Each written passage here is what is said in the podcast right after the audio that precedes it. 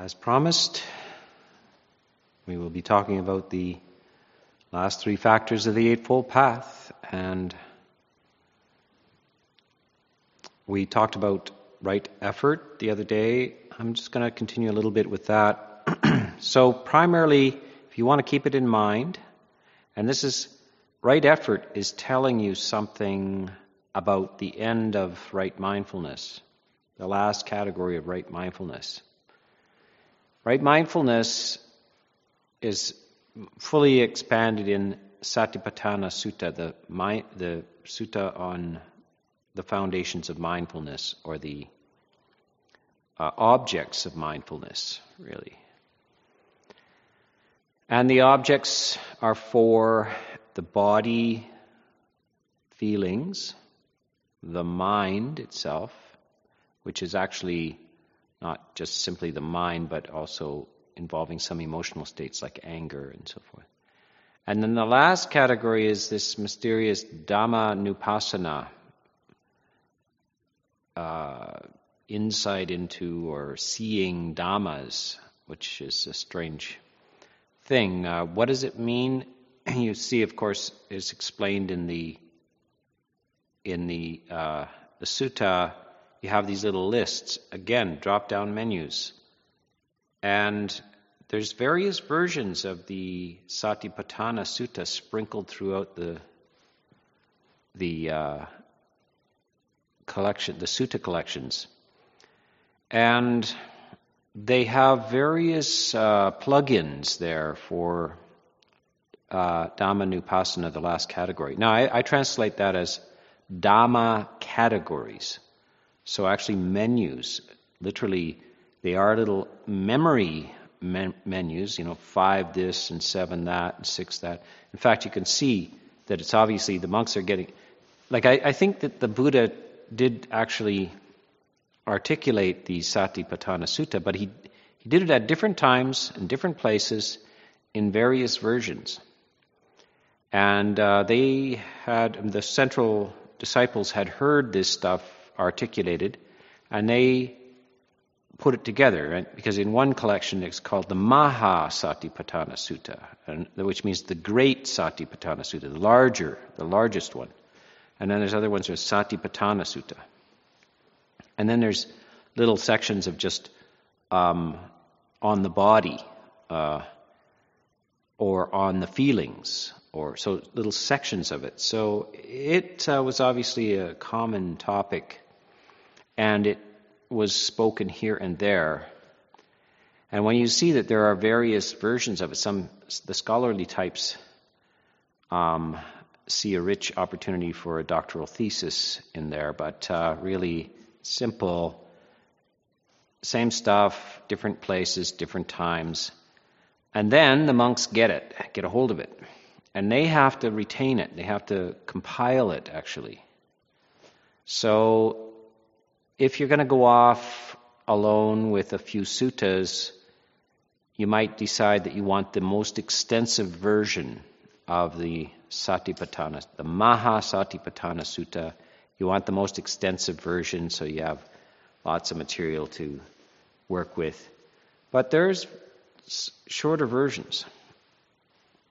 And I really think that the monks inserted things not that they don't belong there, but they were set at different times and different places. So, this last category. You will see the this last category is starting with the five hindrances. Uh, then the sometimes the five um, khandhas as well, and then six sense bases and six sense consciousness, etc. And then uh, guess what's next? Seven factors of enlightenment, and then what would be next? Eight fold path. So I think they got carried away with their memorization devices. It's like a little suspicious. Five of this, six of that, seven of that. What a remarkable coincidence that they just all kind of happen to go in that numerical sequence. The version that I like, and the simplest version, is just the five hindrances and the seven factors of awakening. Really, it's a bit redundant to put the Eightfold Path into the seventh factor of the Eightfold Path. The, seventh, the Eightfold Path is a is a, an aspect of mindfulness, which is one of the factors of the Eightfold Path. It's what we would call very recursive structure. Like it's, you know, that thing in the bathroom mirror where you got two mirrors and you, you get them the right thing and you, you can see your head for thousands of heads disappearing into infinite distance. That's recursive structure. And uh, the, putting the Eightfold Path into the seventh factor of the Eightfold Path is, is kind of loops around. So I think the monks just packaged it that way because it's easy to remember. But I think the es- essential one, the, the one who really defines it, makes more sense. And that is five hindrances, seven factors of awakening. This makes it so clear. It's something nice to work with.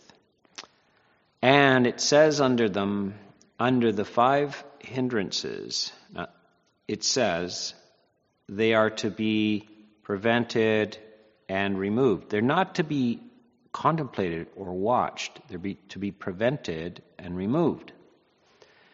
And what's your what about the seven factors of enlightenment? Is that something just to be observed, rise and pass away? No, actually your duty to that is to sustain and deepen and develop.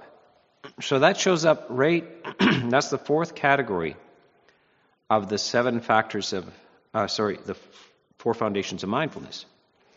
That's the it's the last thing you do just before you get to the eighth factor of the path. And the eighth factor is samma samadhi, is right uh, concentration. I hate, I just, I must find a better word. Right balanced centering or something like that. Samadhi. Uh, in in some sort of systems, kind of skipped out or or given downplayed, and um, a lot of emphasis put on watching the rise and fall of things, including the five hindrances, including any kind of factors of awakening, even including sort of concentration factors that come up. Kind of more interested in the impermanent nature of it and the rising and pass away. But that's really not at all the instructions in the uh, mindfulness sutta. is not to watch rise and pass away at all. It's quite an active thing with a very clear point to it. And that is that some things need to be prevented and removed, and other things need to be sustained and developed. And that's not watching rise and pass away. So um, that is a, a, kind of a re- reiteration of what was told to you in right effort. So right effort tells you what's coming up. That it doesn't tell you what to do. It says that mindfulness is the process by which you you carry out these right effort instructions. But here's the instructions. First two are prevention and removal of what? Five hindrances. Second two, the positive ones, what are they? They're to maintain, deepen, and uh, bring into existence the seven factors of awakening, the positive things. So it tells you that in under right effort. That's all that right effort is. It just tells you five hindrances have to go, seven factors have to stay. Next category over, after each of the four foundations of mindfulness, it's re, more or less repeated. The covetousness and grief for the world must go. That is the summary of the five hindrances must go. Looking, watching the body. So meditating, mindfully contemplating the body. So the first category is the body. And it's the body in uh, four, five, six different perspectives on the body. The perspective could be the 32 parts of the body, just seeing what, how your perception of, of a body and your body, so both internally and externally, how your perception changes when you take it apart. As with anything, I mean, even, the, even a car, when you lift the hood and there's all this stuff in there, whirling belts and things, it, changes your sort of perception of what a car is. Um, so we're we're actually doing a little project out in the outbuilding there, and it suddenly it's changing. We're, and you you start to see all of the inside guts of a of a building. You see the, the insulation and the studs and the, all this kind of stuff. It's a different, very different idea of a building. So you take your body apart. That's one way to change your perceptions. Why do that? Just to the extent necessary for overcoming the five hindrances. That's why you take it apart. To overcome your perceptions, which attach to your body and the bodies of others. So there's various types of things. One is uh, aversion. You can you not like the way your nose is shaped or something like you know. There's all kinds of strange stuff around your body, and then the bodies of others. So you like that one, you like that one, uh, or you don't like that one. You know, so aversion and attraction, and you're trying to overcome the structure of this, the the uh, psychic irritants which result from all of this pre- wrong preoccupation with the body. So you're trying to you're trying to overcome that. There's other ways you can contemplate the stages of decomposition of a corpse, or you can um, just contemplate the body as four elements. It's just water and air and heat and earth. Earth in the form of stuff that grows out of the earth, vegetables, and then you eat the vegetables, so you're a vegetable. So, um, you know, so you're changing your view of, of you're trying to un, deconstruct your the sense of what the body is. Why just to the extent necessary for overcoming covetousness and grief for the world, that is the five hindrances.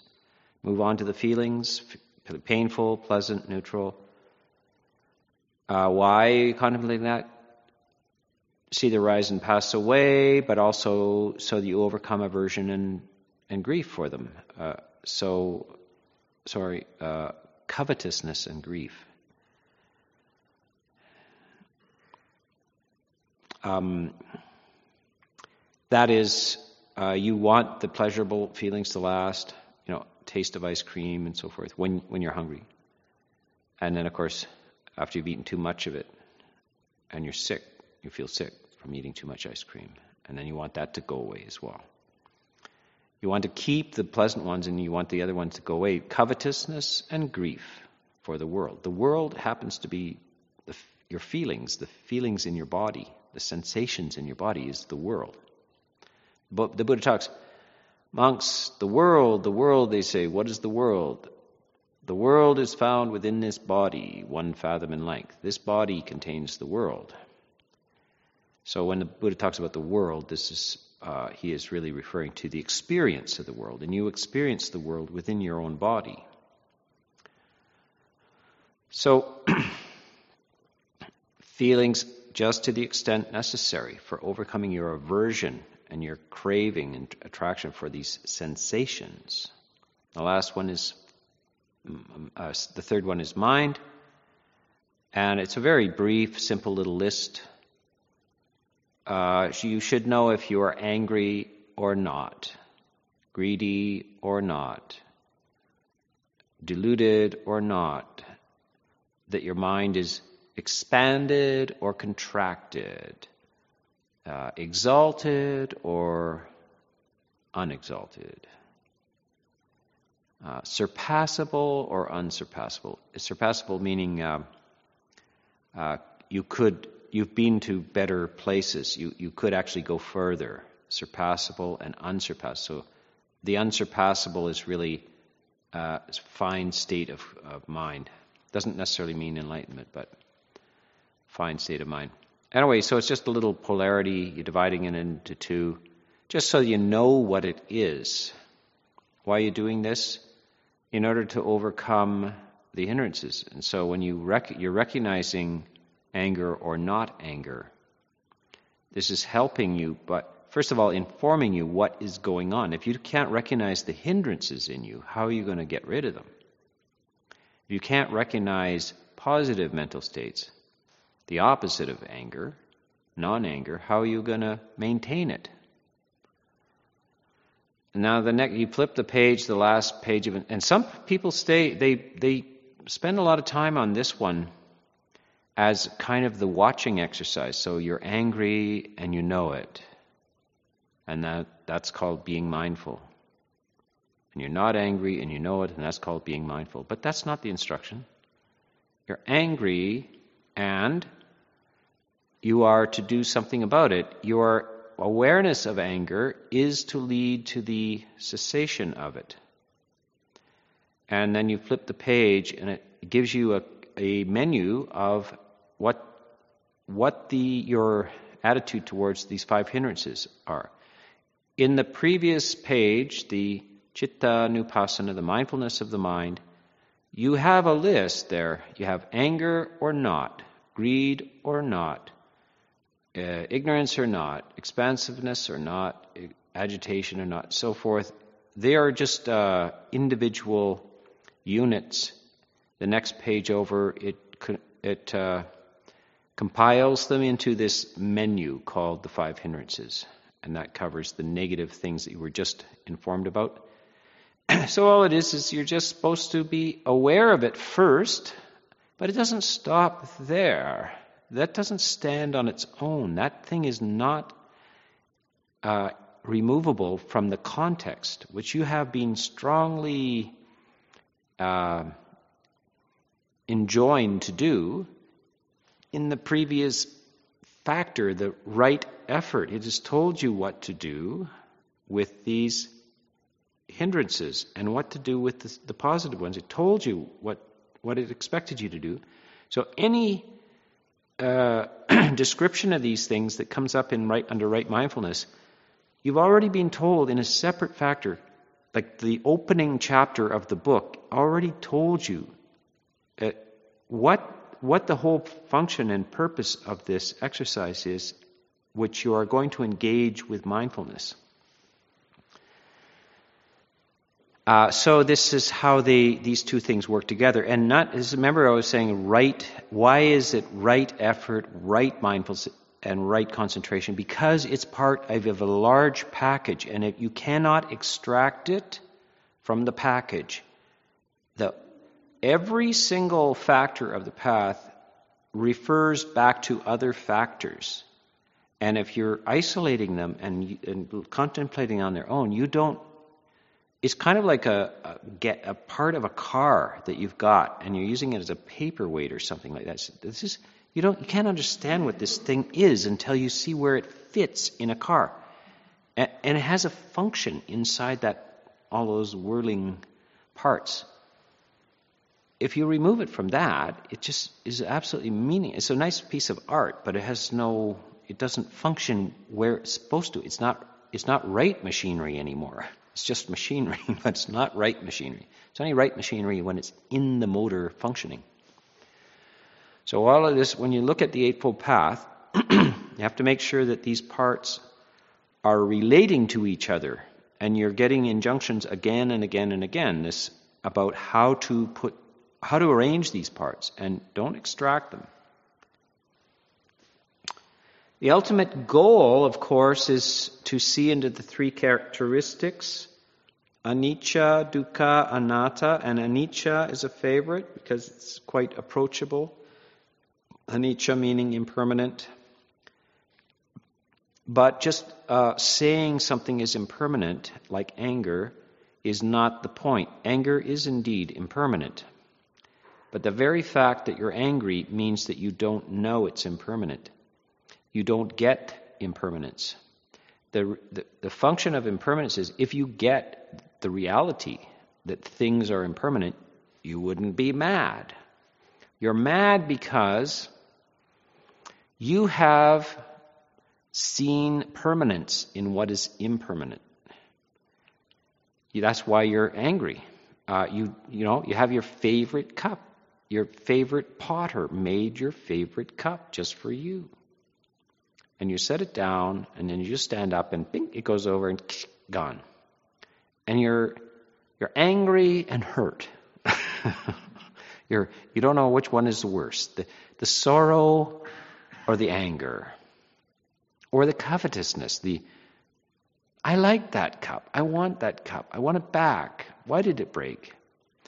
Obviously, you did not know that cup was impermanent because you're shocked when it reveals its impermanent nature. You're, you're actually angry and sad about that because, because why?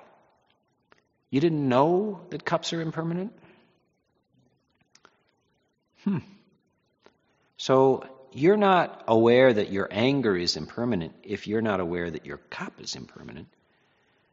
You know, the, the idea of this impermanence is to get you free from this reaction to the change around you. Things are changing around you, sometimes in a negative direction, sometimes in a positive direction, etc. The full awareness of this is that you take the surprise out of this. You, you, how would you be? How can you be surprised if you understand that nothing is permanent? Anger comes up because you do not know this really at, at a deep level. You do not understand, you're not in touch with the reality of the ch- uh, inevitable change of things. Not only is it inevitable, but it's unpredictable. So, you know, the, you just didn't expect the cup to break today, you know, uh, as if it was supposed to, you know, have a certain day when it's supposed to break, or you know, it just it surprised you. Why? Why did it surprise you? Because the other aspect of which Ajahn Chah used to talk about is is when he would talk about anicca, he would also use this this kind of term "mine," which means uncertain. The problem with impermanence is also that it's very it's very unpredictable. It can it start it jumps out of you in the night. You know, just uh, surprise you anytime. You lose something. Well, you lose your keys. Now, why do you lose your keys now? You got to go to work. It's, a bad time for this to happen. It's, it's just uncertain and uh, surprising and problematic because there's a, a sense that things uh, shouldn't, that they should last.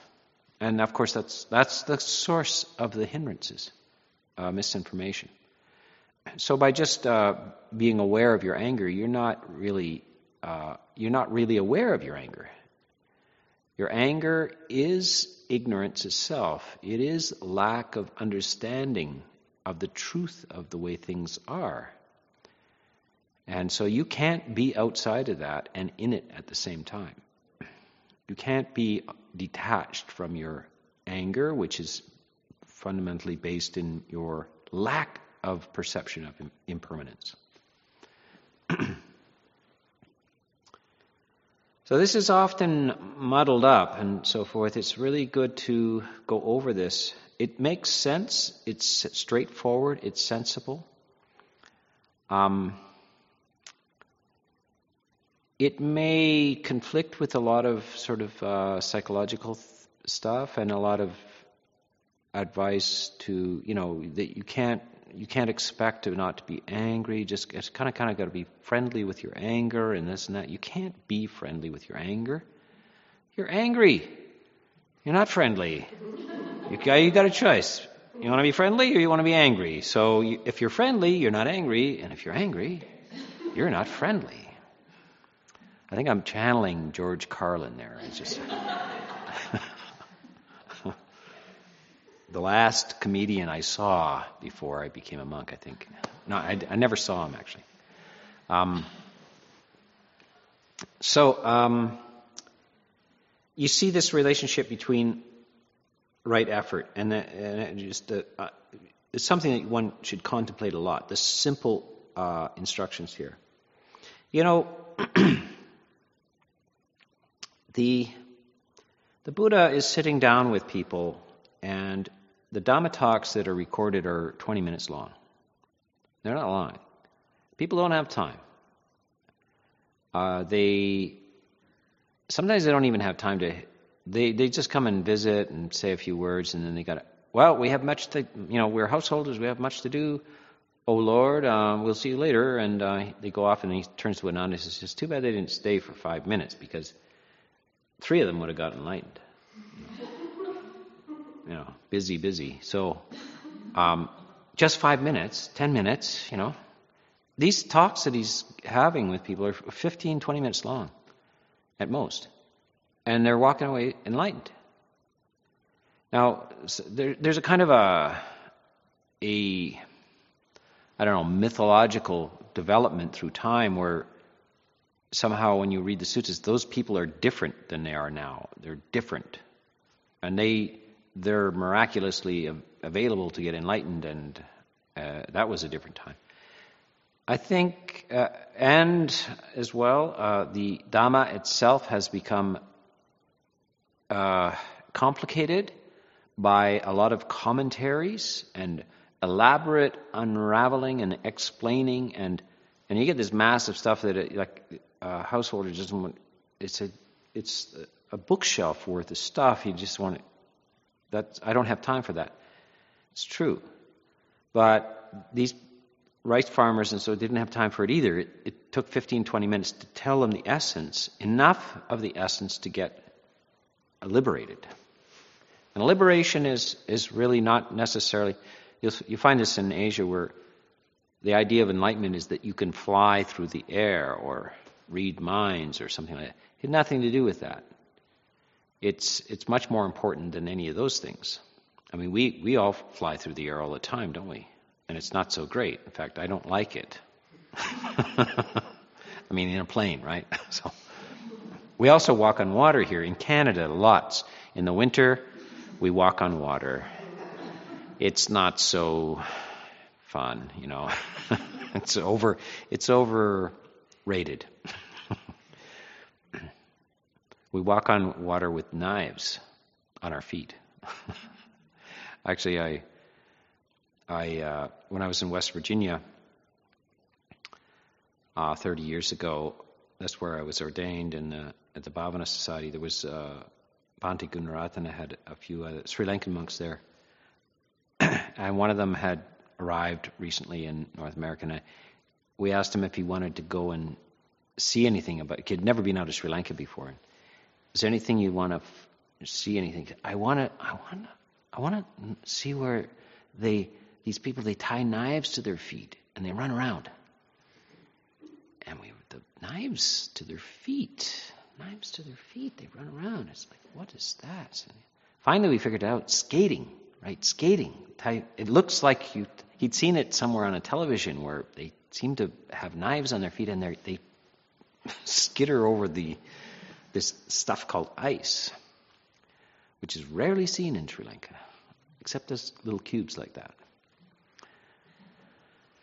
Anyway, these extraordinary experiences of flying and all that kind of stuff is just overrated. We don't care. There's nothing more important. Nothing is more divine, beautiful, ultimately important than the absence of suffering and the presence of well being.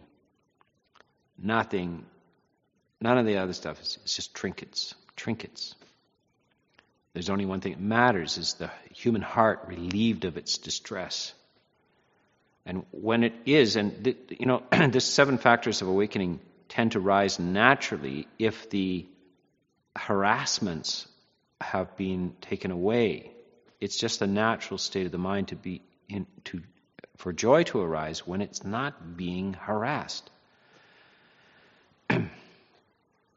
if joy doesn't arise, then we can encourage it. We're fully. It's not something you have to just wait to appear.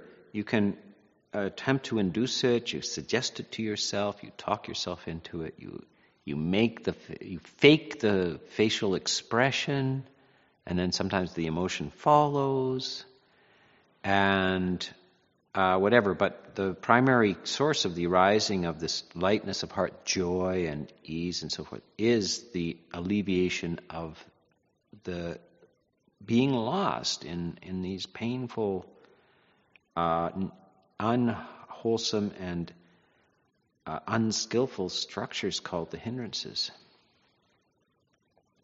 That's what liberation is. So these rice farmers are they're listening to this and he's telling in a very straightforward here's what's got to go and here's what will remain what will rise if you let this stuff go the five hindrances if you let that stuff go then this is going to rise this very beautiful thing how are you going to do that oh you've got to pay attention and you've got to make a practice of this You've got to cultivate this. You've got to be on top of your game all day long. You've got to keep an eye on this. You've got to watch it, you know. It gives a few exercises. You could watch your body. You could, you know, change your idea about your body, and because a lot of distress comes around this body thing, and then uh, feelings and so forth, you know. Somebody has painful feeling. Well, they feel sad. They're because they they got a pain pain in their body. They're very sad. They're they're afraid and so forth. Is that not necessary? It's Just simple stuff like that. That these two things aren't identical. There's a pain, and then there's sad and afraid, but they're not the same. The sad and the afraid is not necessary. That's a hindrance. Pain, yeah, well, we have a body, so you're going to have pain, but there, the, how you deal with that is optional. So these are pretty straightforward, simple things, but it can get awfully complicated, get awfully carried away into this kind of sort of non judgmental awareness, which is never non judgmental awareness. They, they, they, use these terms, but it's not, they're really not, there's a flaw in the logic behind this non judgmental awareness, especially when you're referring to your own condition of hindrances. You're not non judgmental, and you're not all that aware. Because if you were, you wouldn't have these hindrances playing. so this is a fairly simple thing. If you do this and that, it will lead to a, an inexplicable and unworldly joy. That is the that's called samadhi. And that's how it starts. An inexplicable and unworldly joy. It's not because it's a nice day. It's not because you're having your favorite thing for supper or something like that, or somebody said you were pretty, or it's not because of any of those reasons. You just feel inexplicably lighthearted and without these things fear and anxiety and so forth. And that's so he's steering you towards this much more stable, lasting, and refined type of well being and happiness. And that's all he's explaining.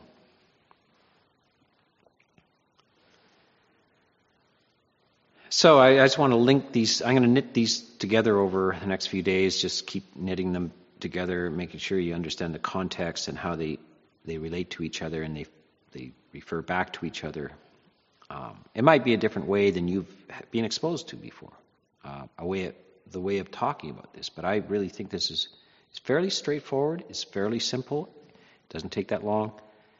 Uh, but you just have to get clear on it, and then you can you can easily practice it. Something you can see.